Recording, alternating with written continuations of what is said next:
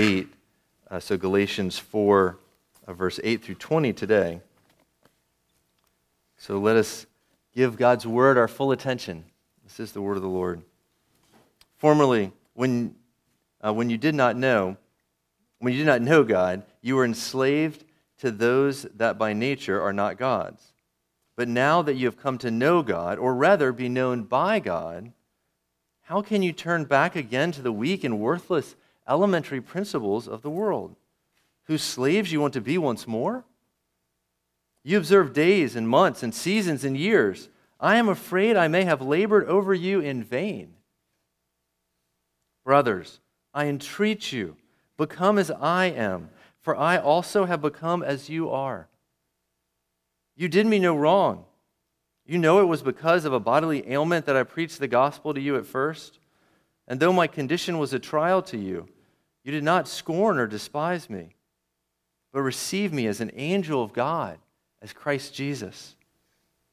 What then has become of your blessedness? For I testify to you that if possible, you would have gouged out your eyes and given them to me. Have I then become your enemy by telling you the truth? They make much of you, but for no good purpose. They want to shut you out, that you may make, make much of them. It is always good to be made much of for a good purpose, and not only when I was present with you, my little children, for whom I am again in the anguish of childbirth until Christ is formed in you. I wish I could be present with you now and change my tone, for I am perplexed about you. This is the word of the Lord. Thanks be to God. Let's pray. Father, we thank you uh, for this epistle. Uh, we thank you that you have uh, given it to us. Though uh, it was a letter to Galatia, uh, it was your writing through Paul for the church through all times. That includes us. And so, Lord, I pray that you may use this in all of our lives. Uh, this passage, help me. Uh, carry me along by your Holy Spirit. I'd say nothing more, nothing less than, than what's here. And I pray again for their hearts. their hearts, too, would be good soil. Lord, we pray in the name of Christ. Amen. Amen. When I was growing up, uh, toler- excuse me, tolerance and being politically correct were big buzzwords. If any of you remember that, uh, those were that was a long time ago. You know, tolerance that's not good enough. Now we need to celebrate. Right? We want to celebrate what everyone else believes. Oh, how times have changed. Truth telling is not very popular, is it? Uh, this is from an article from the Atlantic. Uh, magazine in July uh, 21. The name of the article was American Parents Are Way Too Focused on Their Kids' Self Esteem. See, why do we not want to truth tell? Because it might hurt their self esteem. We need everyone to feel good about themselves, right? Both children and adults alike. So here's what the article said. Um, it referenced uh, the 1986, the governor of California signed legislation. I'll tell you about the legislation he signed. It was for a task force to promote self esteem and personal and social responsibility, which concluded that um, boosting Californians' collective level of self esteem would lower rates of crime, teen pregnancy, drug abuse, welfare dependency, and school underachievement. Wow. All they needed was better self esteem in California. The task force final report referred to self esteem as a social vaccine that is central to most of the personal and social problems that plague human life in today's world. The article, this is it's hilarious article. So it goes on, it says self-esteem is largely an American construct. It says many other countries, including Japan and China, do not give self-esteem much, if any, consideration. Even so much so, some countries' languages don't even have a word for it, for self-esteem. American parents, the article says, are also quick to protect their children from disappointments and failures. We give participation trophies when kids don't win first place. So I ask you, do you think self esteem is the great, uh, what does they call it? A social vaccine. Is that really going to solve all our problems? I imagine not many of you would agree with that. Is it our task as parents to just help our kids think well of themselves? I see some heads nodding no. Is it our task that we would help everyone around us that all of our neighbors and friends just need to think better of themselves? right? The obvious answer to all those is no. This, um, on a personal note, um, God has been teaching me a lot in recent years about something called bold love. You might be more familiar with the term tough love, similar idea. Uh, I've been reading through this um, book here with that title, A Bold Love. And ironically, I didn't connect the dots. It was recommended by Alan Foster. Um, I forgot that he was going to be here this Sunday when I picked this. But uh, nonetheless, uh, it has done me a lot of good. The second half of the book is just gold. And uh, the back cover of it says this. Uh, don't think too deeply about the theology of it, but it's, I think it's true. If Christ had practiced the kind of love we advocate nowadays, he would have lived to a ripe old age. Think about that for a second. Right? Because Christ didn't. He actually loved people what was fitting for this situation. The, the woman at the well was gentle. The Pharisees, he confronted them. Right? And, or from a human perspective, it got him strung up on a tree. Um, but love, bold love, is, in, is a rare commodity these days. I mean, he also says in that book, he defines bold love as courageously setting aside our personal agenda to move humbly into the world of others with their well being in view, a willing to risk further pain in our souls in order to be aroma of life to some, an aroma of death to others. I think he's right. The reason I start here is because really the whole book of Galatians is tough love, right? But this passage in particular, I think, stands out.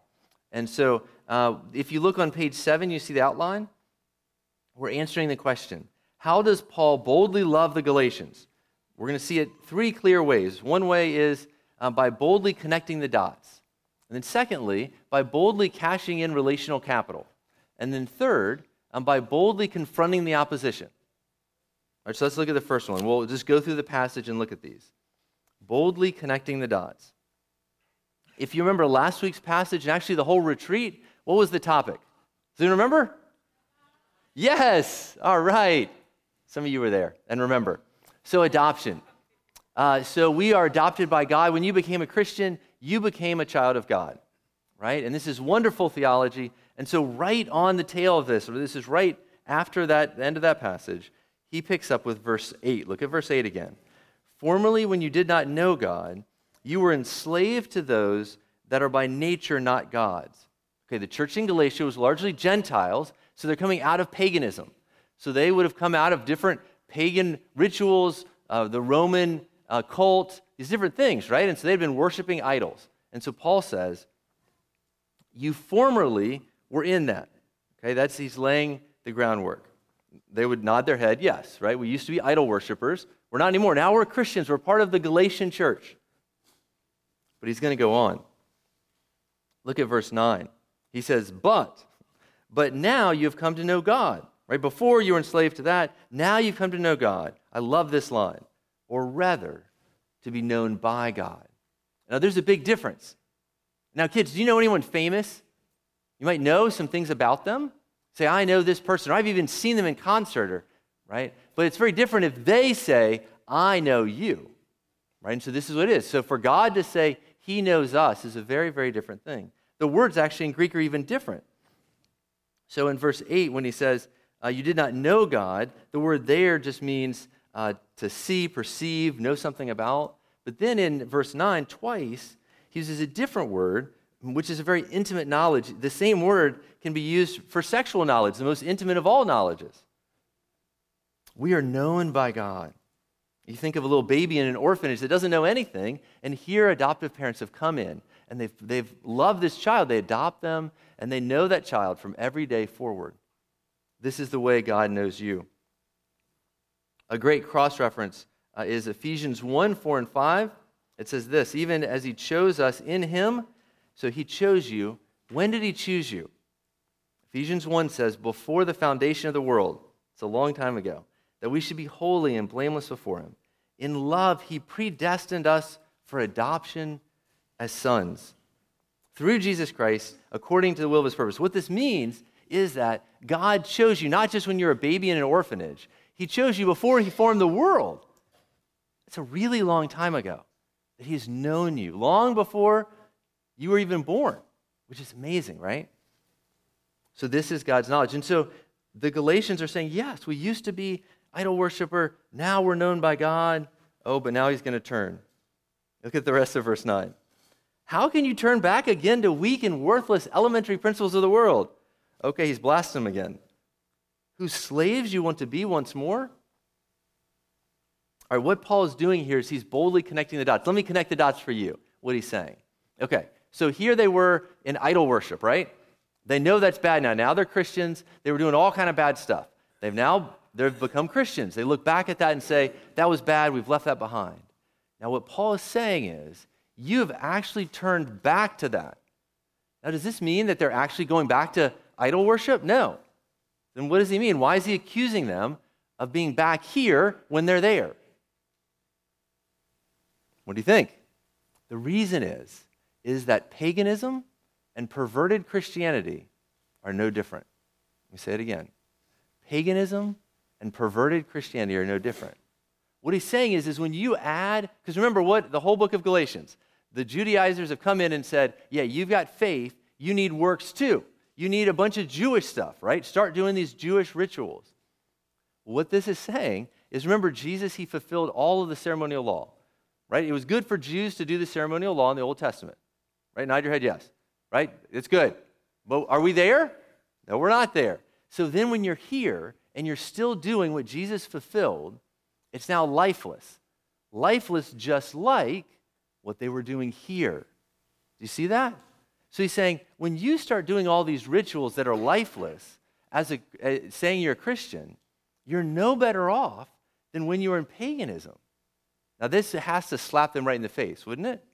To say you're, you're actually no better off than you used to be when you were pagans, worshiping these idols and these cults. He is clearly connecting the dots for them. Look at the passage he goes on. He says, You observe days and months and seasons and years. These are Jewish things. They were observing all this Jewish stuff. Remember, in the beginning of the book, he said circumcision. See, the Judaizers were not satisfied with just getting them circumcised. They wanted to add all kind of stuff.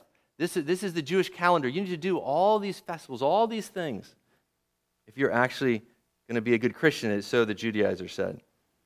Look at verse 11. He says, I am afraid that I, am, that I have labored over you in vain. It means that I'm worried that I actually, my ministry to you was a fail. I didn't actually accomplish what my goal was, which was actually converting you and establishing a church. This would hurt them to hear. You know, Philip Ryken in his commentary uses that analogy of the father being adopted. So the father adopts a child out of an orphanage. The child grows up, and this is like them saying, I want to go back to the orphanage. He said, It's ridiculous. No orphan would ever want to do that, to go back to the orphanage. But this is what they've done. They've said, Oh, now we're Christians. This is great. Now let's add lifeless things to it. You see what he's doing. I hope he is connecting dots. This is bold love, right? It's boldly, it's bold to say, that you're actually no better off than you were a long time ago. The, this, do you remember the parable of um, the prodigal son? Remember, there are two sons, right? One was the wicked son. He asked for the inheritance. He went off and he spent it. He lived a very wicked life. But then um, he came back, right? He repented, came back to his father. Did the father respond? Kids, show me, was the father angry or happy? Yep, I, I see some smiles. Yeah, there we go. He's super happy. He throws a big party. What does the older brother do? Older brother is not happy. He is not smiling. Right? He is so angry. He is legalistically, he's been obeying the father. There's actually two prodigal sons, one that ran away and one that stayed. Right? The, the other prodigal son didn't know that he was. Right? And so he was so angry that he comes back, everyone's celebrating except for who? The other son. Did you know the hardest people to convert are the religious? The hardest people to convert are religious. Some of you children, this can apply to you. You're growing up in church. If you do not become a Christian, your heart can easily become hard to say, hey, I, I, can jump through all the hoops. I've been doing this since I was a kid.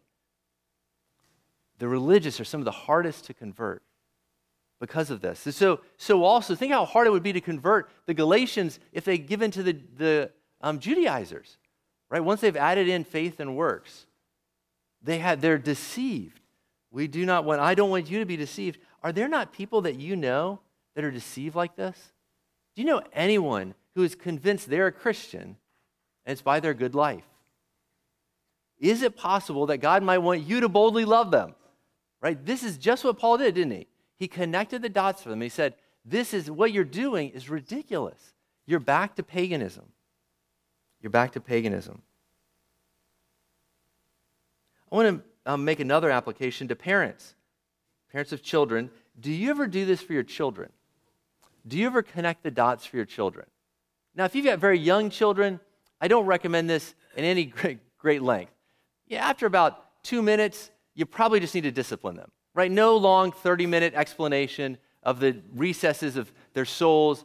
You know, you just tell them, here's the law of God, you broke it, and you broke mom and dad's rule, and I'm going to discipline you, right? Okay, but they aren't going to stay little. Surprise, they're going to grow up. As they get older, you're going to need to do this. You will need to connect the dots for them, help them understand what are the implications. I can remember this. When I was a young child, I was homeschooled. Later went to private and then public school, young child homeschooled. My mom was giving me like an English test or something, vocab thing, and, and I cheated on it. Not the best thing to do. You aren't going to get away with it when you only have a, a class of one. You're probably going to get caught. And so I got caught. Um, I got my, my uh, bottom paddled, um, but then she explained to me and said, Son, if you keep doing this, do you understand what this will do to your life? Like, this is what happens in college if you cheat. This is what happens in a career. You'll lose your job, son. I can, that was like 35 years ago.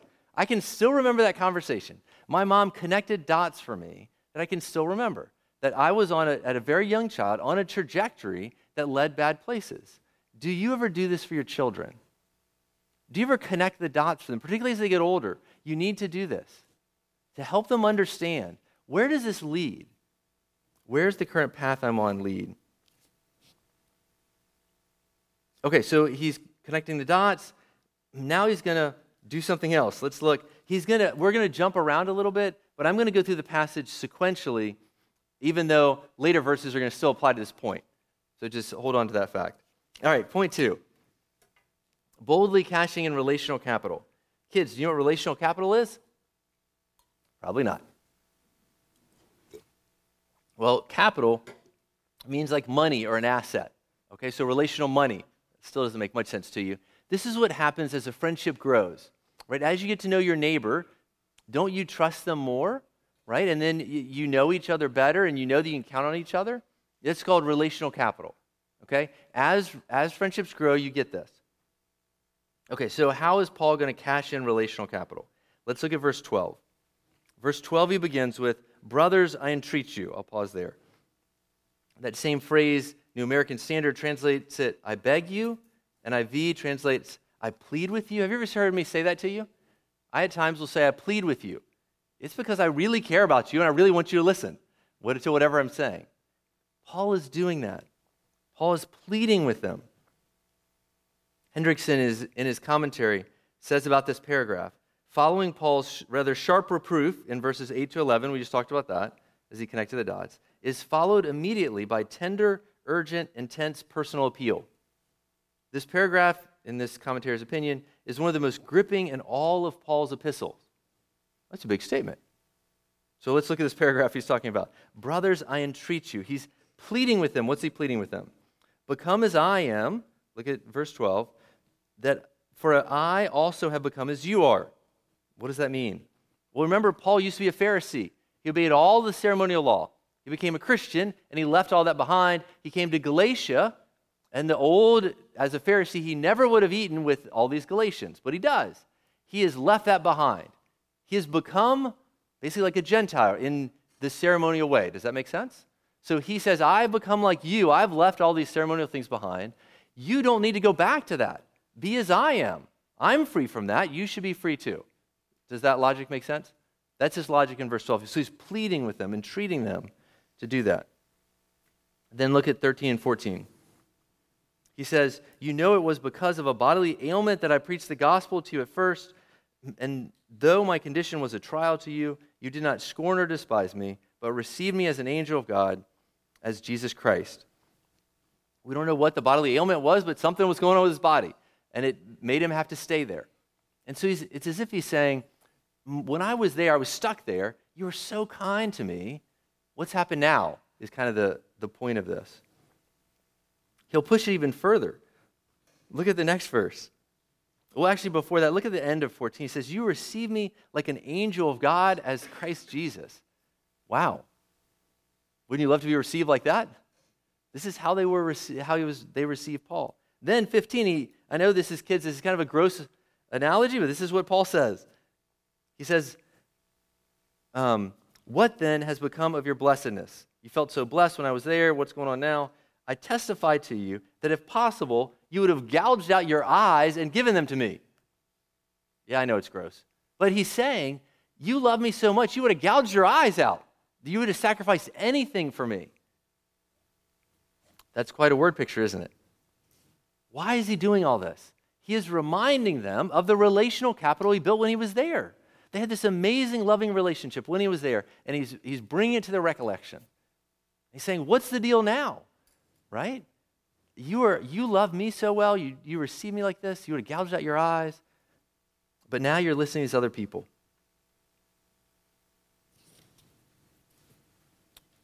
Do you see how he's boldly cashing in relational capital? I hope you do. So I ask you, how often do you take risks like that? Could you ever say anything and then say verse 16 after it? Look at verse 16. This is an amazing verse.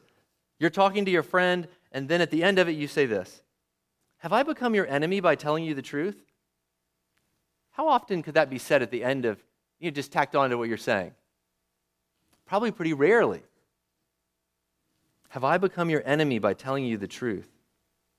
Proverbs 27, verse 5 to 7 says, Better is open rebuke than hidden love. Faithful are the wounds of a friend. Profuse are the kisses of an enemy. Do you see how personal this passage is and yet how direct it is? That he's boldly loving them, but it's, it's um, full of affection as well. That's what bold love is it's loving and also bold. This is what we see of Paul. And I think there's two groups of people in the world one that never build relational capital, the other never spend it. Which are you? Do you build relational capital? Do you build trust with other people? With both Christians and non Christians? And then do you ever spend it? Do you ever cash it in? This is what Paul's doing. He's both built it and he's cashing it in.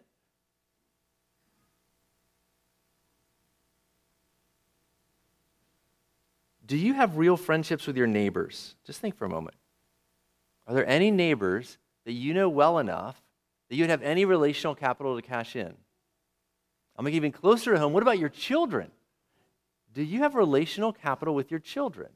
Do you actually spend quality time with your children that you have something to spend when you need to have a hard conversation? I'll take it even closer. Do you have relational capital with your spouse? You'd think this one would just happen naturally, but anyone who's been married for a long time knows that you can just get really busy, right? We need to build relational capital with each other. And then at times it needs to be cashed in. I just want you to take a moment and ask yourself that question in your heart. Do you build relational capital with those around you, and do you ever cash it in?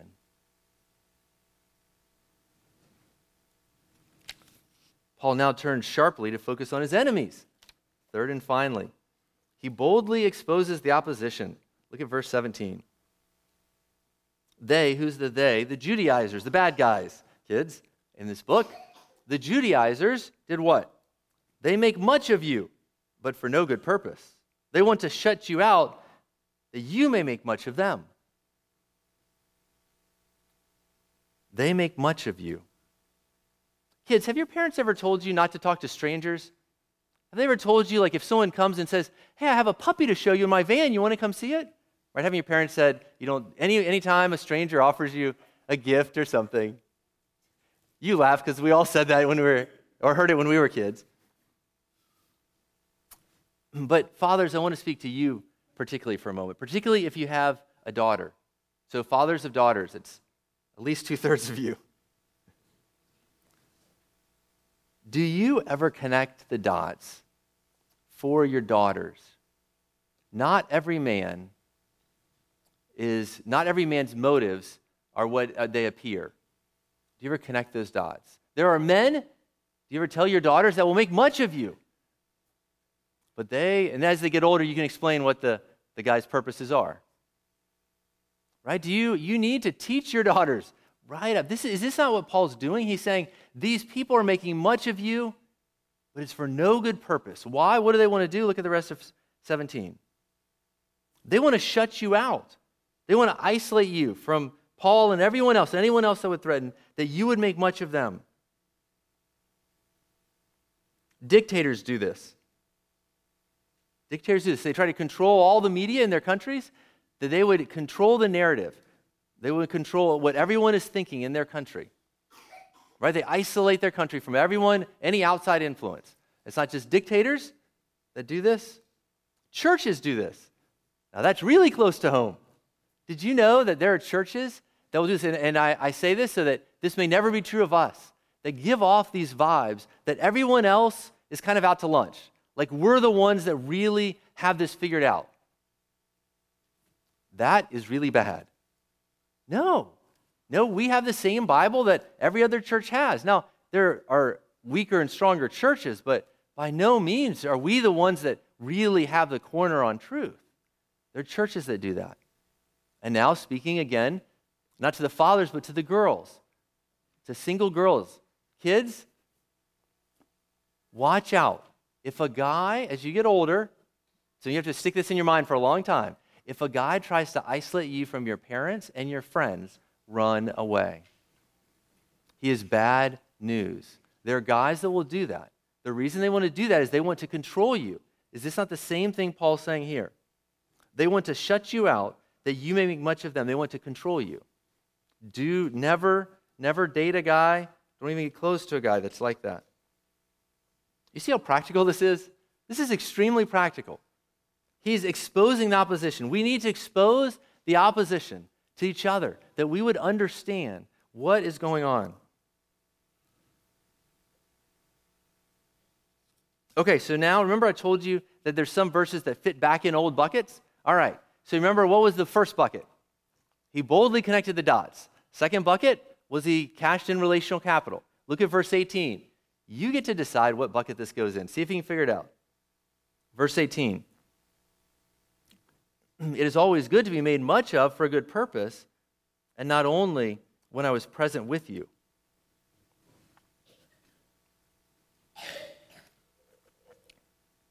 They actually made much of Paul when he was there, well, didn't they? He says, Great that you made much of me when I was there. You would gouge out your eyes when I was there, but what about now? Okay, which bucket does that fit into? If you said cashing in relational capital, you would be correct. He's reminding them again you made much of me then. What about now? You see that? All right, look at the next verse. What bucket does this fit in? My little children. Now, moms, pay attention to this. My little children, for whom I am again in the anguish of childbirth until Christ is formed in you. Okay, so now Paul's talking like a mama. What is he saying? Well, if you're again in the pain of childbirth, what does it mean about what you were doing yesterday? It was false labor. That's what he's saying here. Back in verse 11, he said, I'm worried that I labored over you in vain. Remember Braxton Hicks contractions?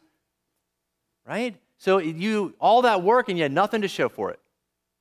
That's what Paul is saying. He's saying, I'm actually worried that what my ministry to you was like false labor. I did all that work. Look, look at the verse. Look at 19. He says that I am again in the, the pain of childbirth. The implication of that is that you aren't born again. That's what he's saying to them. He's saying if he's again in the pain of childbirth, the baby hasn't been born yet. Which is that? Is he cashing in relational capital? Or is he connecting the dots? I think he's connecting the dots. He's saying, if you give in to these Judaizers and you go and follow them, you aren't Christians. That is no gospel at all. The religious are the hardest to convert. Does that make sense? He's connecting the dots for them. He again is in the pain of childbirth. Well, we come to our last verse. Let's see where this fits. Verse 20. I wish I could be present with you now and change my tone, for I am perplexed about you. He wishes he could change his tone. He says, I wish I, I was there with you, not writing a letter. We could straighten all this out face to face, he's saying. I am perplexed about you. Other, the New American Standard says, I'm at a loss about you. So he's saying, I'm, I'm at my wit's end. You do not want to get a letter from the great apostle Paul, and in it he says, I'm at my wit's end about you. That's what he said to them. I mean, think about the whole book we've studied. He's come at this from like a bazillion camera angles. He just keeps chipping away, same point, same point, same point, same point. He's like, I can't think of another way to come at this. I'm at my wit's end about you. I'm so sad that you are deceived by these Judaizers. I wish I was there with you. I could change my tone. Okay, what bucket does that fit in? He's cashing his relational capital. He says, I wish I could be there with you. That mattered to them because when he was with them, they were ready to gouge their eyes out. Do you see how he's done this? How he just keeps going back and forth.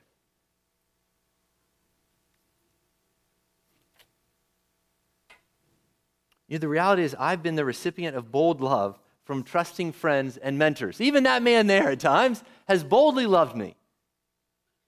And even some of you have at times. And I'm so thankful. It's done me a world of good. But many of us have lived most of our lives up to this point, rarely ever boldly loving anyone in any situation. That's, that was true of me for most of my life. Is it true of you? Do you ever boldly love anyone? Speaking the truth, connecting the dots for them, cashing in relational capital, exposing the opposition. I hope you do. Of course, don't forget to build the relational capital so you can cash it in. As we close, I want to remind you that someone boldly loved each and every one of you. I know it. At some point, someone boldly loved you. It is when they had the audacity to tell you that you are a hopeless sinner. That would be bold love. Did someone not tell you that? That you cannot save yourself? They did. They told you that your only hope was to run to Jesus, right? That he would pay for your sins. Did they not tell you that if you don't run to Jesus, that you will pay for your own sins in hell? That would be bold love. Did you not hear that at some point in your life? Has someone not told you that? For almost every one of you, the answer is yes. Someone boldly loved you with the gospel. It is very offensive. One of the most offensive things. I'm so thankful that someone told me and told you. And because of that, brothers and sisters, you are now sons of God.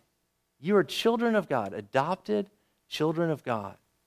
And it is in that adoption that we now have the freedom to boldly love others, to love your spouse, to love your children, to love your neighbors and coworkers and friends, because you are now a son of God. Amen. Let's pray. Father, thank you for the bold love that Paul gave to the Galatians. I, I hope that many of them received it. It broke through their hard hearts and they were protected from the Judaizers. Lord, I pray that this passage would even break through for us if there, if there is anyone here who is not actually a Christian yet. May the truths of what I just said penetrate their hearts and, and for the first time that they would be saved. And then, Lord, I pray that because we do now have this new freedom, that you would help us all boldly love each other, boldly love our families, be able to speak the truth, connect dots when they need to be connected cash in relational capital and expose the opposition. Lord, I pray that for myself and all of us, please continue to grow us in this way for your glory and the good of those around us. We pray in the name of Christ. Amen.